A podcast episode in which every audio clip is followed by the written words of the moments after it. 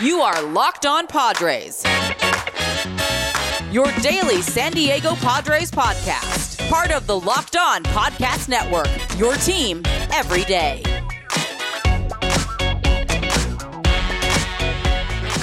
Greetings, ladies and gentlemen, and welcome to another edition of the Locked On Padres podcast, which is part of the Locked On Podcast Network, your team every day for Friday Day, October 30th. My name, of course, is Javier Reyes, your host of this here Locked On Padres podcast. Check out and follow the Twitter page for the show, which is at LO underscore Padres, or my personal account, which is at Javapeno, which is J A V I I P E N O.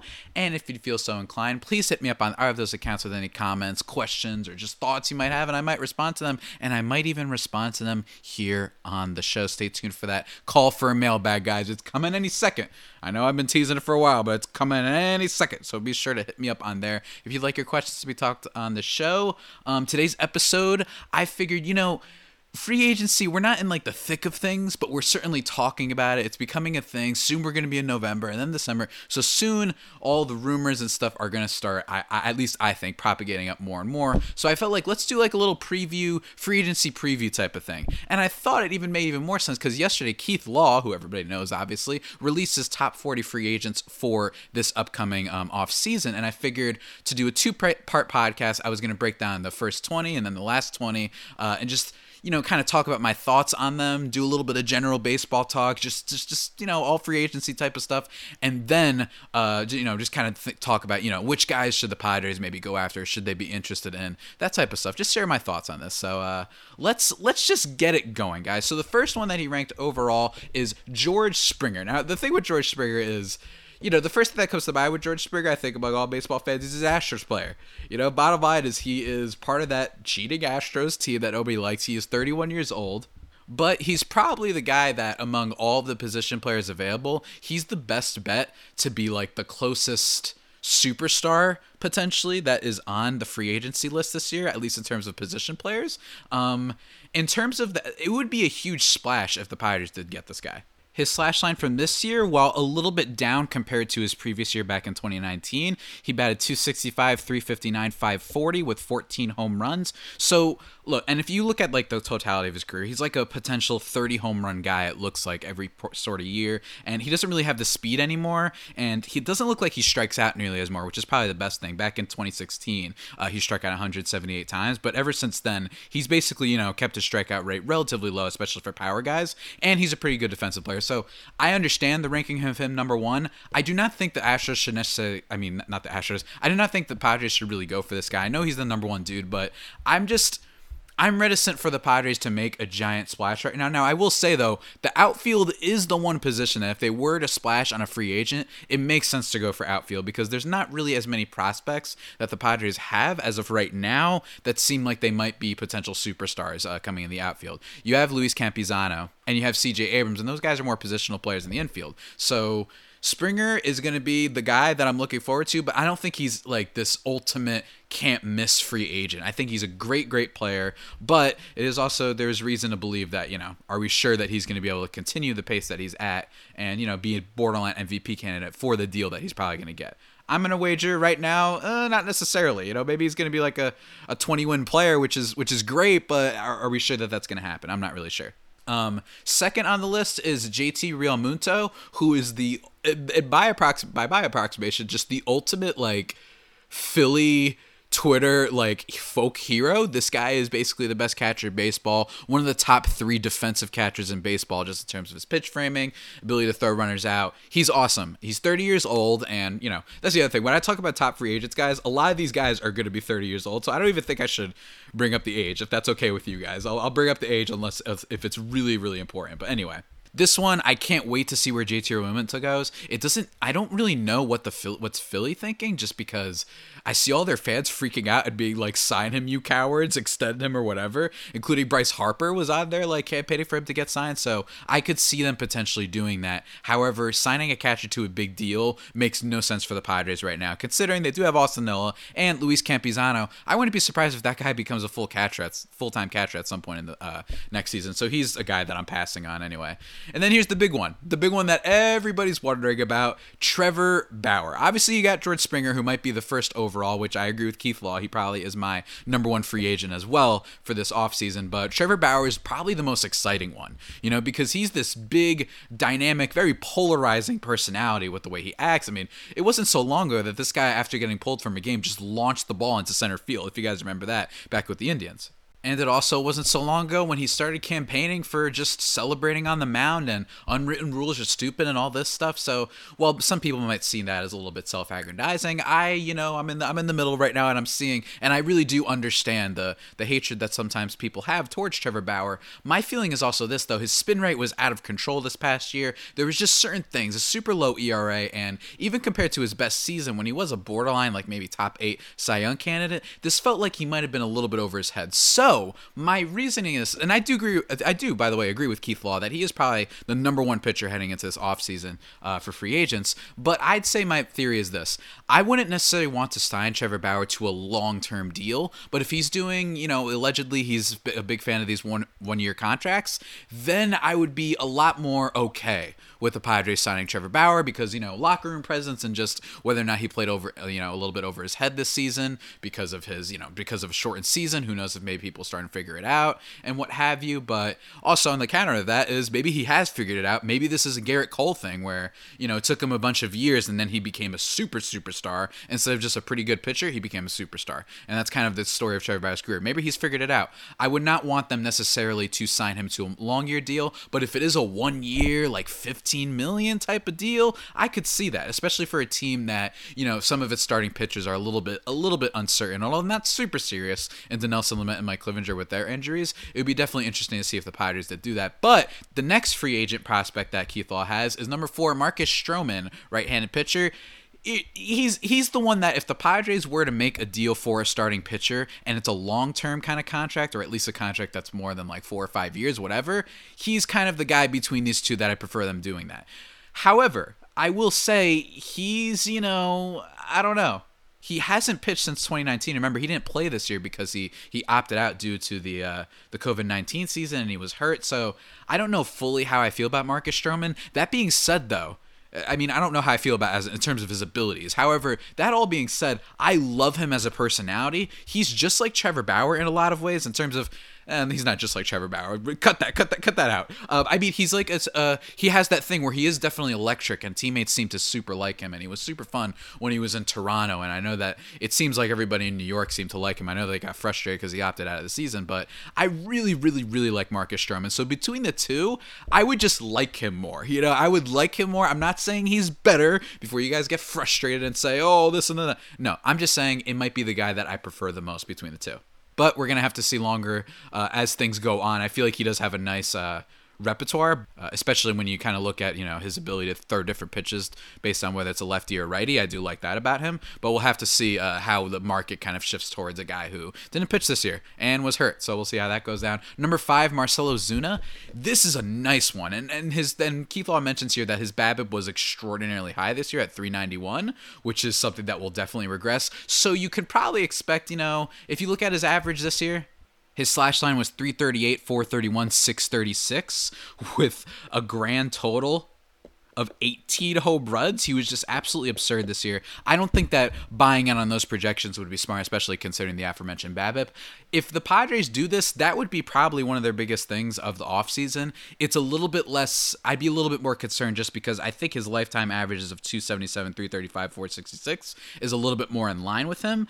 I would love for him to be able to replicate what he did in Miami when he batted 312, 376, 548, but I don't know if that's necessarily going to happen. I do think though that if he's someone who could bat like 280 and have a decent on base percentage, which is something that he's kind of been up and down in when you look at it, you know, 317, 308, 321, 376, 325, 330, 431 for the past like 6 years, I would be very curious to see where he goes in this respect. I think a lot of this just depends on how we feel about Tommy Pham heading into next season and how you feel about actually just the rest of the outfield because maybe Wil Myers isn't as legit. I don't think it would be necessarily the right move for the Padres to make because I am a little bit worried about Tommy Pham in left in terms of a defensive player, and I'm still kind of worried about Wil Myers in right field. He wasn't as deplorable as recent years, but still, I don't want to have a defense where two of the guys are potentially big liabilities because, you know, Marcell Ozuna isn't a great defender necessarily out and left, so I wouldn't want to make it that a, a lot of the defensive metrics need to come from Trent Grisham next year, who, you know, admittedly, it was still a small sample size. While he did play well in center field this year, I don't want him to be the the only force defensively in the outfield for the Padres. So I would kind of pass on Ozuna. At least that's just me.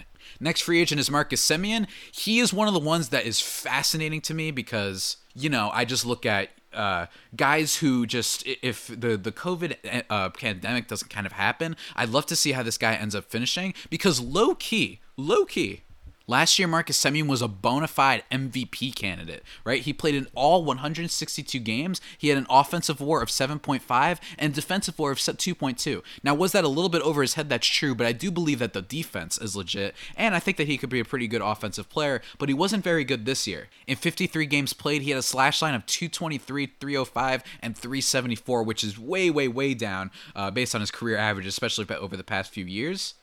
So yeah, Marcus Semien, one of the more fascinating free agents, just because I really want to see who gets him, and they might get him on a discount. And if they do, I'd love to see the team savvy enough to kind of take a chance on him and be like, we think that your 2019 was more legit, and that 2020 was just a little bit of a blah. And there's plenty of other guys who had blah seasons. Like look at Christian Yelich. Do we think Christian Yelich stinks now? I don't think so. I just think that he might have had a, a uh, you know a poor 60 games. But of course, Padres, we're going to pass. I think we have our shortstop of the future. We also have CJ Abrams if anything happens by a chance at shortstop. So yeah, I think we're good there. But I'm super curious to see where he pans out. Number seven, DJ LeMahieu. Uh, he's 32. He plays the second base. He's like the beloved, basically the best player, honestly, as someone who pays attention to the Yankees that they've had in a while. I know Judge is technically better. I know that Stanton is probably more talented too, but those guys don't necessarily always put it together. They're really hurt often. And DJ LeMahieu always seems to come up big when the Yankees need him. I would be shocked if the Yankees didn't re-sign him. I don't think this is necessarily a player that the Padres are going to be going for because I do think that they're comfortable with going with Jake Cronenworth right now because they don't have to necessarily uh, shell out for him. So this isn't a guy that we should be looking for uh, the Padres to be going after. However, I am really curious to see, especially if there's a crazy reaction by the Yankees fans if they don't re-sign him. That will be hilarious. I must admit. The same thing actually goes. I'm actually I didn't mention this before, but I can't wait to see if like Trevor Bauer goes to the Yankees and that New York media kind of like you know attacks him more, and I shouldn't say attacks him more, but like really dives deep into him and dives into his comments, and more so than maybe the Cincinnati Reds uh, type of uh, media organization does. So I, would be just fascinated to see how he plays off the New York media. But anyway, number eight, Didi Gregorius, shortstop, age 31. Didi is I don't know if I've talked about this. He's one of my favorite players in the whole league. I loved watching him um, even on the Diamondbacks a little bit. I know it was only one year, but I just love seeing like some of the highlights he had defensively, even though he wasn't a good batter. And then the Yankees he was just so fun. And I, you know, I remember seeing one time that, you know, his tweets, his little emoji tweets that he has after uh, each game that he does, that he did it with the Yankees, and he'd be like, you know, uh, like different different emojis to represent each player's like mustaches and all this stuff. And the grammar might be a little bit unintelligible. And then people would be like, hey man, like what the heck is going on here? And someone was just like in the comments, they were like, bro, relax. This guy, English is like this guy's sixth language. Leave him alone. And then the dude just responds like, oh my bad, I didn't know. what what a king, you know. So I, I do love Didi Gregorius. I love that the fandom over him. He's fun, definitely a flawed player in some way, but really consistent in terms of just uh, making contact. But he's a shortstop moving on you know, moving on but definitely one of those guys he's one of my favorite players in the league and just has a great smile on his face and i love to see him do well Next up is Kolten Wong, number nine uh, at second base for Keith Law's top 40 prospects. Um, again, same thing kind of goes here for DJ LeMahieu. But uh, the thing about Kolten Wong is basically a lot of this is he's just a solid offensive player. He's been consistent uh, for the most part, and especially when it comes to his defense. He was second among all second basemen in outs above average in 2019 and led both uh, in defensive runs saved as well. So he's great. Um, he's a pretty decent hitter, and he's definitely one of those like low key out of all the top free agents available that I think would make a really good addition to most teams. However, I don't think the Padres necessarily this is a guy that they should be aiming for. I guess he's just one of those players that you hope doesn't sign with anyone within the division, which I don't honestly see right now because I don't know what the Rockies are going to do. I don't think that the Diamondbacks, I think they're rebuilding. I think they're having a fire sale right now. The Dodgers are still great, but they're kind of, I feel like, secure in the infield for the most part. I think Gavin Lux is their big prospect, and I think he plays second, so I don't think they want to do that. And if they always, if they ever had to, they could also move Chris Taylor there. And then the Giants are another team that I think is kind of rebuilding right now, although they might make like a, a decision or two. I don't know. I might have to have Ben again, again on the past, uh, the podcast to just kind of talk about where exactly the Giants are heading in terms of their free agency because I'm kind of curious. But anyway, uh, the 10th ranked prospect on Keith Law's top 40 is Jackie Bradley Jr awesome, awesome player. That if he played a different position, I would definitely be excited for the Padres to go for. But he's a center fielder, and his bat is just one of those that always has something you know left to be desired. I think, especially when he became like more of a power hitter instead of just a solid contact guy, uh, which is in in fairness, a lot of the league players I feel like has trended that way, where they've given up on average and contact in order to go for the long ball. But a plus, A plus, A plus defender, but he plays center. We already got Trent Grisham, so that's a no there. And before we get into the rest of the uh, the top 20 in this part one of this podcast, I need to talk to you guys about something that is also super A plus, A plus. You know where I'm going? Um, nom, nom, nom, nom, nom, nom, nom. Guys, I need to talk to you about Built Bar. but anyway, uh, Built Bar, it's super, super tasty. They've got 12 original flavors coconut almond, raspberry, German chocolate, peanut butter, banana bread, mint brownie, salted caramel, double chocolate, orange, toffee, almond, coconut, and peanut butter brownie. Whew! Almost ran out of breath just saying how many Built Bar flavors there are, and they're really, really tasty. Not only are they just covered in 100% chocolate and super soft and chewy, but even the flavors you might not expect to be good. Say maybe you're not even a German chocolate fan for some reason. I don't know why you wouldn't be. Well, I wasn't a mint brownie fan, and I loved their mint brownie flavor. Trust me, they're just that good. And they have six amazing new flavors coming in caramel brownie, cookies and cream, cherry barcia, lemon almond cheesecake, carrot cake, apple almond crisp.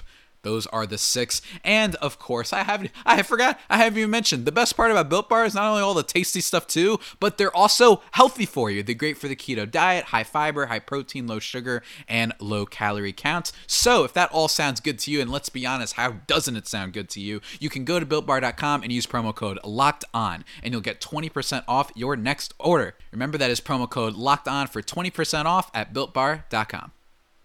And continuing on here, guys, with the top 20 of the top 40. Does that make sense? You guys get what I'm doing right now? Okay, we're doing the first top 20 today, and then the latter 20. Uh, the next podcast, we will be doing that. But let's continue. Number 11 on Keith Law's uh, top 40 prospects for this upcoming off season is Michael Brantley. Now, Michael Brantley, outfielder, he's age 34.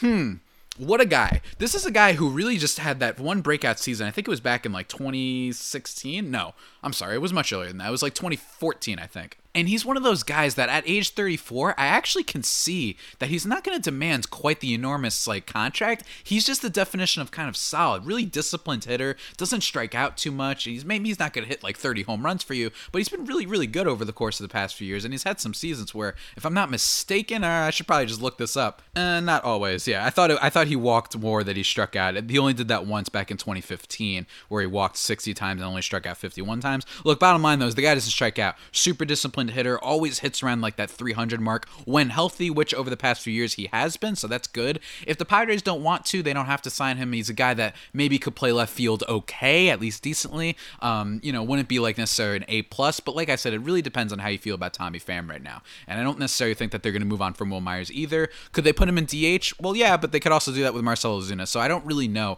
I think that the Padres are really evaluating right now and to kind of determining, and it depends a lot on how they feel like their you know prospects are going to pan out. I think for sure too, and that can determine how much of they do in free agency in general. At least I think. Next up on the list is Justin Turner, third baseman, age 36. Let's just say no, this will not happen. One of those most, one of the more consistent hitters in just hitting balls hard. The exit velo on his hits are always off the charts, and he just makes contact. He's always getting the barrel on the ball, and he's he's just been always very good. Is he annoying at the plate when you're pitching against him? Yes, because that's why it's evidence because he leads the league uh, in like hit by pitch like every single year. That's one of the things. But I can't see the Dodgers not re-signing this guy. It feels like he's a Dodger dude. We're, we're gonna retire a Dodger dude, and not to mention, I'm really annoyed with the guy right now. And I haven't talked enough about how annoying Justin Turner is Oh wait, that's not right. I did. I did. Do, I forgot, guys. I've forgotten what kind of podcast I've done this week. I did do the podcast earlier this week talking about this uh, World Series and congratulating the Dodgers, but also pointing out, hey, that was absolutely selfish beyond belief what Justin Turner did. At least that's how I view it. But uh, yeah, moving on because we got our future third baser. Let's just be honest. There's nothing here. Number thirteen, really interesting from Keith Law here. James Paxton. I don't know, man. I, and and like he says, you know, he says Paxton's 2020 marked a disastrous ending to his brief time in New York. Yes, that is for dang sure. In five games this year, he had a 6.64 ERA over the course of 20 innings pitched. That's not really that great, guys. And here's my thing I just feel like Paxton is a solid, like, B pitcher, and I don't think it's worth the risk considering how much he gets hurt. This guy just seems to be a disaster year after year when it comes to his injuries. And if you look at things, you know, he's reached, yeah, does he have a high strikeout rate? Sure, but he's only reached over 180 strikeouts like twice, which is still, you know, impressive for sure. But I don't think he's worth the risk. I think there are other starting pitchers you can go for to kind of iron out the rotation until we're ready for Patino and Mackenzie Gore to come up or any other random starting pitcher we might have. Maybe if we start Adrian Morejon next year, I just think that he's not worth the risk. And it was really disastrous. I just don't necessarily know if I trust that elbow to kind of hold throughout the whole season. Next guy on the list, number 14, is Andrelton Simmons. One of the, uh, straight up, one of the all time greatest defensive players ever, especially at shortstop. He started becoming a little bit better of a hitter over the course of his tenure with the Angels, you know, in 2017 and 2018, especially where his offensive WAR was just for like, like a little like, capture of this. His offensive WAR was 2.3, 3.7, and 3.8. Those are the first three years of the Angels, and then last year it was 0.7, and then this year 0.6 in a smaller timetable. However, I don't think this is a guy that the Padres need because he's a shortstop. Can we end it right there? We have Fernando Tatis. We have the King. And also, I think he's one of those players that I'm going to definitely be curious about. He's been consistently underrated, I think, in baseball circles for a long time because people don't pay attention as much to defensive metrics and everyday sports talk. But I don't know for sure. These is a guy that you want to, you know, at age 31, I don't know if necessarily we know for sure that those defensive skills are going to hold up as he enters kind of, you know, the above uh, age 31 type of uh, twilight of his career potentially. So that's a risky investment, at least I think, in terms of uh, ball clubs heading into this offseason. So I'm curious to see what happens. The Pirates shouldn't be making any moves here, but like I said, not totally sure uh, if you should be taking a big investment on the guy. It depends on what he gets. Next up, number 15, Masahiro Tanaka.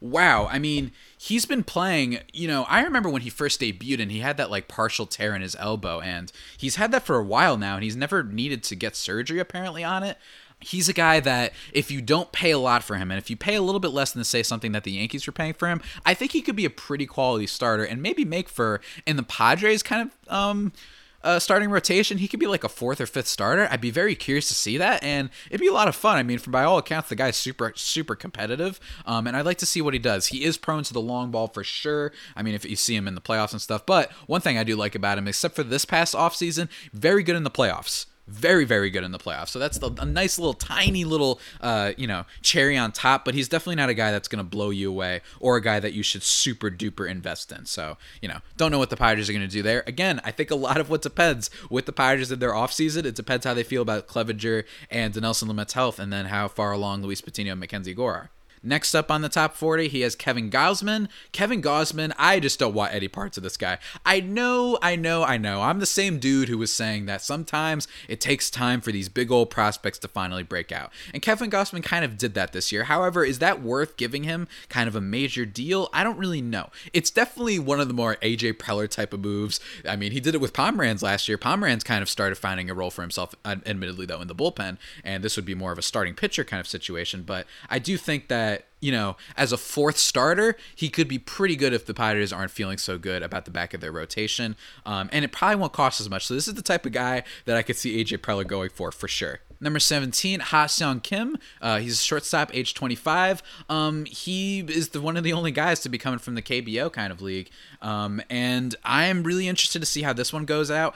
Obviously, the youngest so far of all the free agents that uh, um, uh, Keith Law has mentioned so far in the top 40, and he comes in at number uh, 16, or I'm sorry, number 17, like I said. But he's a shortstop, so it's definitely not a guy that the Pirates are going to be investing in. However, one of the more interesting guys that will debut next year, I imagine. So, you know, my only thing is that, you know, his stats over there versus here is definitely a concern that I would have for other ball clubs, but not such a major concern that you want to give him a shot, especially at his age of 25, and if you're really in need of shortstop. Uh, number 18, Jose Quintana. This is another guy uh, who is a very AJ Preller kind of guy to go for. He's had some really good years before and has really been kind of like a, a, a, maybe a, a low tier uh, second starter on a team and then mostly a third uh, third rotation type of starter. I don't know. This is another guy that I'm a little bit nervous about. But again, he's definitely a buy low type of candidate, especially for a multi year deal. I could definitely see the the logic in bringing in Jose Quintana for sure. And then the last two uh, of the top 20 are Taijuan Walker and Nelson Cruz. Now, both of these guys are fascinating in their own right because Taijuan Walker basically had a, a big comeback season, one of his big comeback seasons in a while, and he's one of those guys that's just been had an ultimate, like, really up and down career you know, he, he was he kind of made like some strides back when he was at Seattle, nothing crazy, but was pretty okay there. And then he gets hurt and basically pitches for the first time, you know, consistently in a long time. And in 2020, he was pretty great. Had an ERA of only 2.7, a WHIP of one, and a K per nine of nine. At age 27, is it a far cry to suggest that maybe Taijuan Walker has finally found his stuff? No, I would say that if out of all the pitchers, he's I really do think this guy is fascinating because it could go in either way. You know what I mean? Especially with his youth, especially. I think that there's something that uh, if they if the Padres were because it would definitely be a multi-year deal if the Padres at least I think go for Taijuan Walker. Um, but I don't think it would be one that would be super long. I don't think this is like a a five. It won't be like a five year deal or anything like that. So maybe as as Keith Law mentions in here, you know, because of his youth, maybe it'll just be like a two year deal. And if it is a two year deal, I kind of prefer that almost above any of the pitchers that I've mentioned so far. I'm being perfectly honest with you guys. So as of right now, let's just say one of the pitchers that I'm most high on for the Pirates to potentially going after is Taijuan Walker. It is Trevor Bauer if if they can if they can get him on that one year deal, not a long term deal, because we still do have those bullpen uh, guys and we have those starting pitching guys, especially amongst our prospects coming up in the future. And you don't want to block them, especially if you think that they're ready, and because that'll cost a lot less. You know what I mean? We want to see them debut and hopefully fill up to their potential. So I will say this right now. I will say Taijuan Walker, preliminary one of my free agents that I'd like uh, if the Pirates were to sign somebody in free agency to a multi-year deal, he'd be the one that I'm looking at. And then Nelson Cruz, like I said before, I just don't understand. Uh, if they want to bring him in for another one-year deal, that'd be great.